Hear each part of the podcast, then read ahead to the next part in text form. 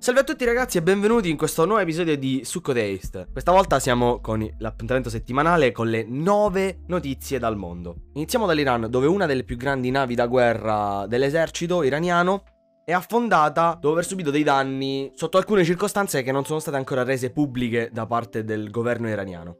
Andiamo in Cina dove è stato registrato il primo caso nella storia umana di infezione aviaria su umani, appunto è stato contratto da un agricoltore cinese che probabilmente gestisce uno di quegli allevamenti intensivi di polli e galline che si è ammalato di una malattia che hanno identificato come H10N3. In Messico, in un campo, si è aperto una sorta di buco. Praticamente è affondata la terra sopra una falda acquifera e il buco si sta allargando giorno dopo giorno e sta per raggiungere uno stabilimento vicino. L'Unione Europea ha dichiarato l'espulsione dei palestinesi come una violazione dei diritti umani. Una nave che trasportava petrolio è affondata al largo dello Sri Lanka e si teme per il peggio, ossia un disastro ambientale. Un fuggitivo in Nuova Zelanda ha noleggiato, come se fosse un Uber, un elicottero per utilizzarlo come mezzo di spostamento durante la sua fuga, di 8 giorni.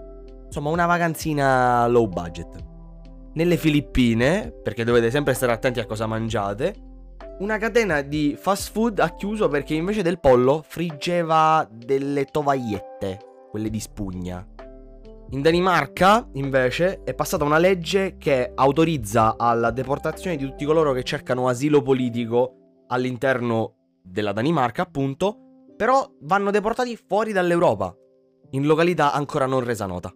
Infine, come nona ed ultima notizia della settimana, abbiamo una simpatica news da Buckingham Palace che ha pubblicamente affermato di non assumere né persone facenti parte di minorità etniche né stranieri.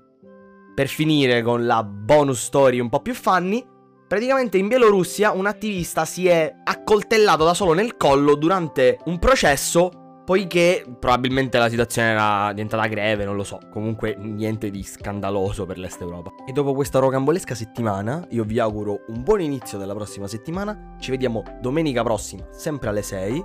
Vi aspetto domani per il solito episodio settimanale, il lunedì alle 6, il martedì su YouTube sempre alle 6 con la parte video. E mi auguro ci sentiamo anche la prossima settimana. Bella!